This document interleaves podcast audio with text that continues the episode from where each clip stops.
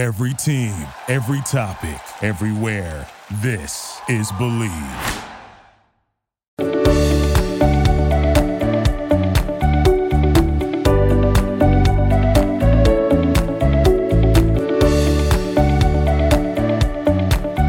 Hello, what's up, y'all, and welcome back into another episode of Bleav in the ATP Tour. I'm your host, Jacob Sersasimo, and today you're listening on the Bleav Network. Uh, it's Miami week. We're a week and, yeah, just about a week into Miami, and we are at the round of 16 before we head to the quarterfinals, and there's some surprises in this tournament for sure that we're going to take a look at this week, and then there's some also not very surprises um, that are not surprised that some players are playing as well as they are. Let's get pretty much right into it. I want to start the round of 16, so I got to go through 16 people here.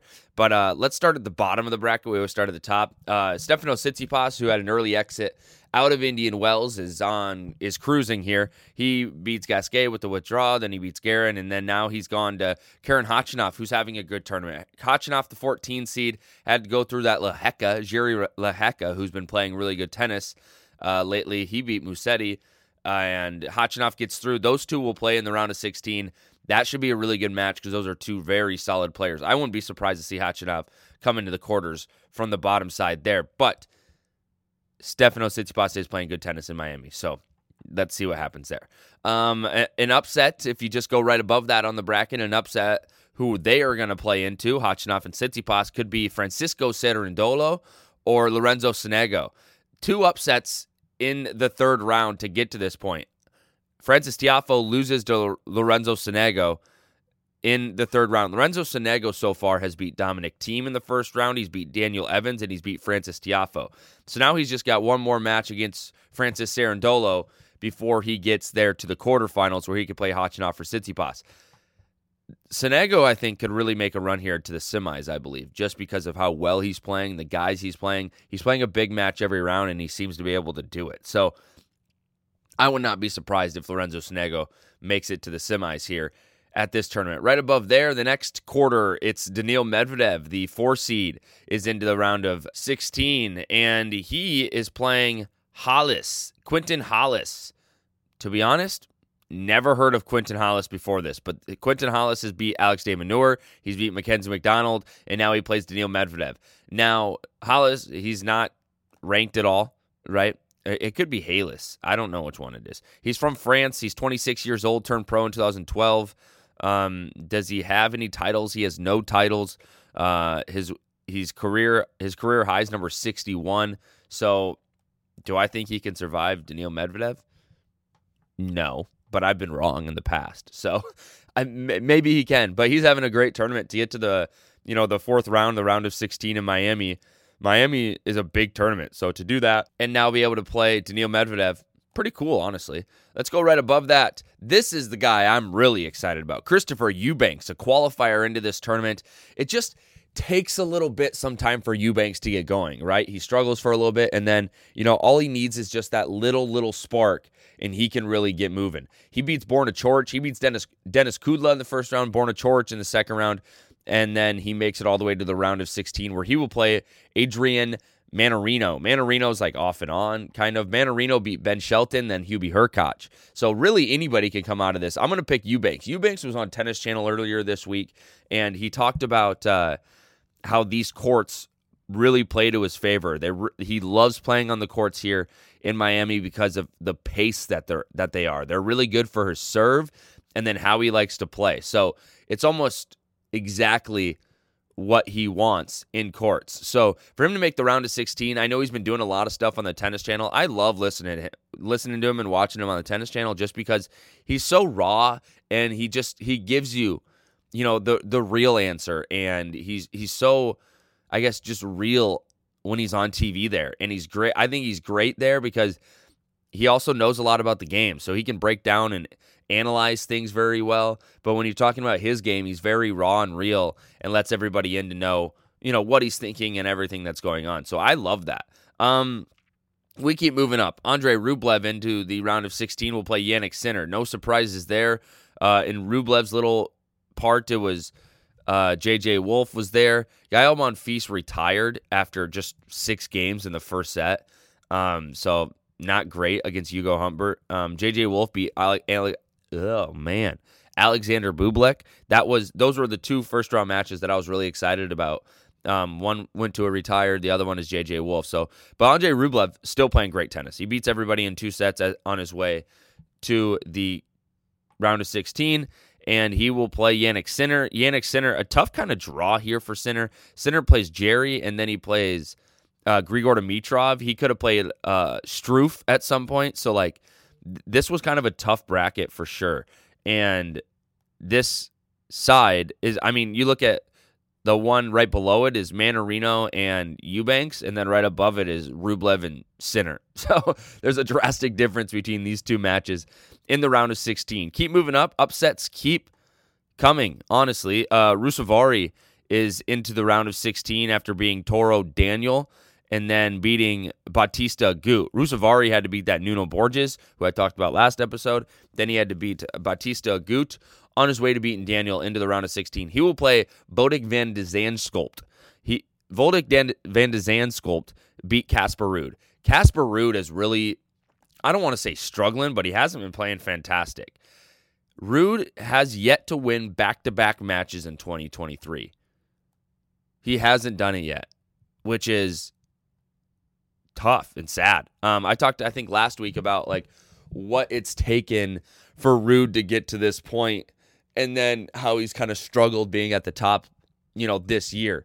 Uh, he ever since kind of the U.S. Open when he got that high seed or he came out of that like number two in the world, he struggled a little bit, and it's a bummer to see because I think he's a great player. So I don't know what exactly is going on with Casper Ruud. I think he'll figure it out, but man, hopefully sooner rather than later. Only a couple more round of 16 matches to get to in this podcast right here. Holger Rune continues to play fantastic tennis. He beats Fucsovics and then he beats Diego Schwartzman on his way to play Taylor Fritz. Fritz had a, has a great tournament so far, the nine seed. He's beat Shapo to make it to the round of 16. I'm really looking forward to this match between Holger Rune and Taylor Fritz. The winner of that match plays Tommy Paul or Carlos Alcaraz. Alcaraz cruising through players. Um, straight sets, straight sets, and now he plays Tommy Paul, who's playing great tennis right now. Tommy Paul is on a terror right now of Spaniards. He beats Davidovich Fokina on his way to the round of 16. Death, taxes, and Tommy Paul versus Spaniards was the headline for Tennis TV yesterday. The American moves to 12 and 0 versus Spaniards in his last 12 matches with his win over uh, Davidovich Fokina. And now he plays Alcaraz, another Spaniard. He has beat Verdasco, Alcaraz, uh, he's beat RBA, Nadal, uh, PCB, who is Pablo Carreno Busta, Davidovich Fokina, and then he beat Roberto Bautista Agut again, and then he beat Davidovich Fokina. So he is on a terror when it comes to Spaniards. Does that do I think it has anything to do with Spaniards? No, I think it has everything to do with him playing really, really good tennis at this time. So do I think he can beat Carlos Alcaraz? Probably not. Like the way that Carlos Alcaraz playing right now is lights out, right? Unless Tommy Paul does something different or, you know, uses a different tactic about him, but pure talent and pure skill and the way he plays in Carlos Alcaraz, it's going to be hard for anybody really to beat him right now. Um the quarter though could be Tommy Paul Taylor Fritz. What I would love to see that quarter. I would I would probably like to see you know Rublev make another quarter. I'd love to see Christopher Eubank play Daniil Medvedev. The interesting part about Daniil Medvedev in this tournament, he has reached the final in every single Masters 1000 tournament on hard court except Miami, um, which is shocking that he hasn't made the Miami Open. But it's also a little shocking that he's every hard court Masters 1000 he's made the final of. So that's the kind of player he is. When you're getting Daniil Medvedev, you know you're getting a stud. And that's the kind of player he is. Uh, Lorenzo Sonego, I think he keeps rolling. Uh, I think I I honestly think the way Sonego's playing right now, he could win this next match against uh, Cerundolo, get into this quarterfinal, and I think he could beat Tsitsipas or Khachanov. Tsitsipas or Khachanov are both players that can beat anybody at any time but they're also both players that will just lose to anybody at any time. And I know that seems like a very cliche thing for me to say, but like these two players can play like lights out, right? Like Stefano Tsitsipas played lights out at the French Open a few years ago. Khachanov played lights out at the U.S. Open last year, but then again, they could also lose to like Lorenzo Sonego in the quarterfinals of Miami. Like, you know what I mean? So there's there's a reason why I don't talk about Khachanov and Tsitsipas late in tournaments a lot, and it's just because a lot of times they're just not there. So I think Sonego can make the quarters, and if he makes the or, eh, sorry, not the quarters, I think he can make the semis, and if he makes the semis, he'll run to, into Medvedev or Eubanks. God, I would love to see Eubanks make a semifinal. That would be awesome. And he's American, and he's fun to watch. He's tall, big serve, massive forehand. Um, he he's a good time to watch on court if you ever get the chance to. That's what's going on in the round of 16. It's going to be a shorter podcast today. We might get into a little news here in a sec, but I want to get to the women's side first. Uh, the best players in the world still rolling over there on the women's side. Elena Rybakina, who just won Indian Wells, still rolling at the top. She's the number 10 seed.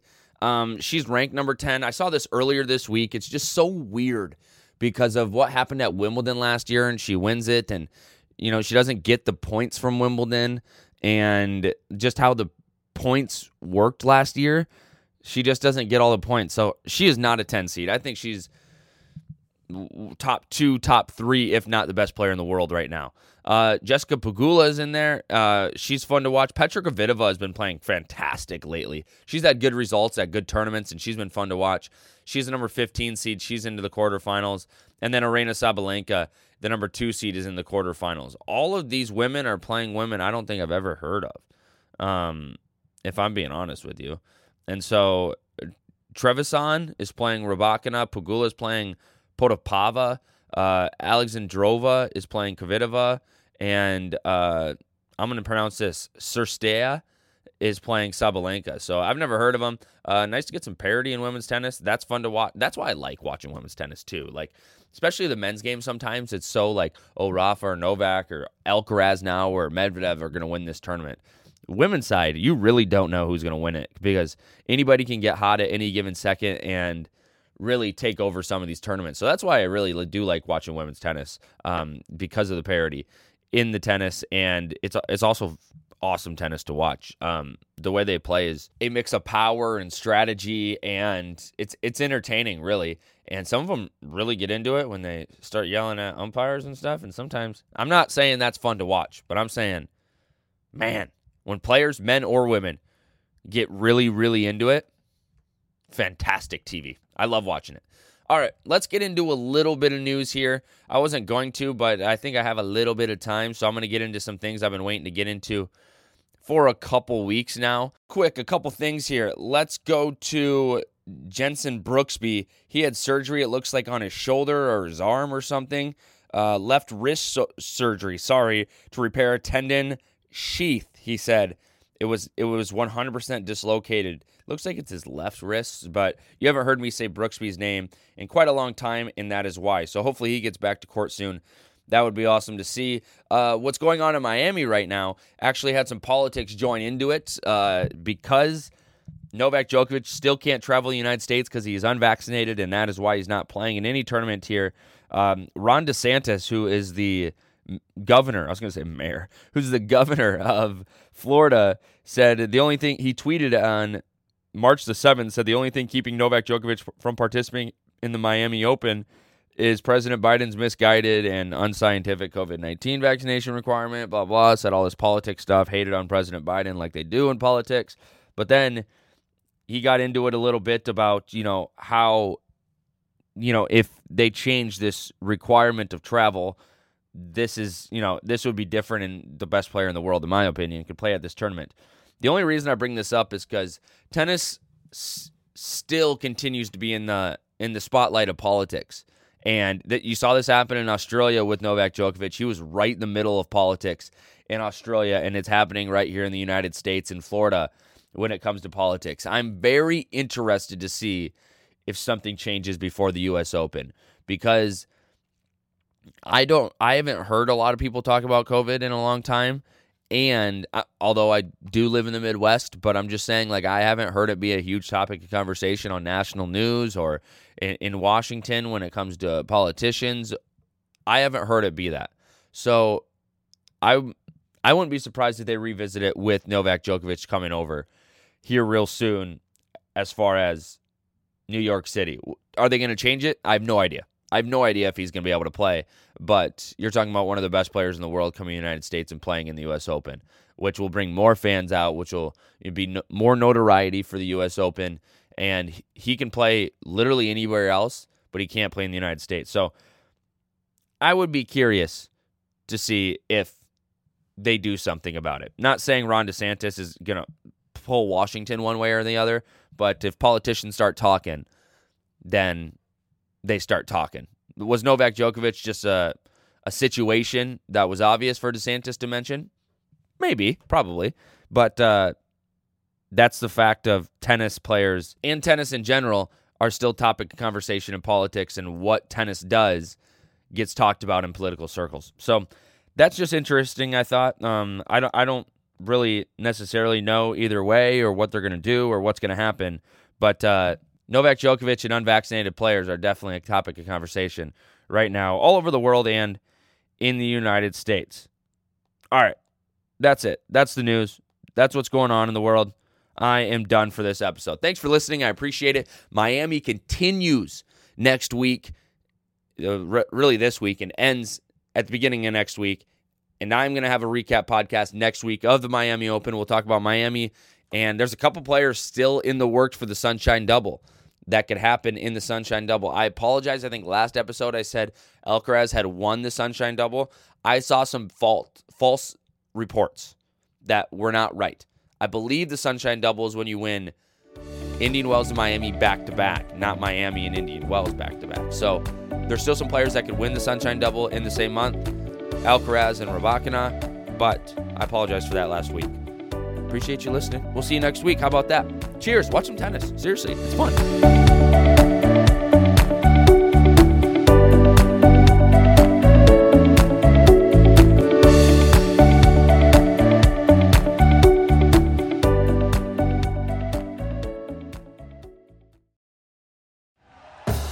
Thank you for listening to Bleav. You can show support to your host by subscribing to the show and giving us a five star rating on your preferred platform.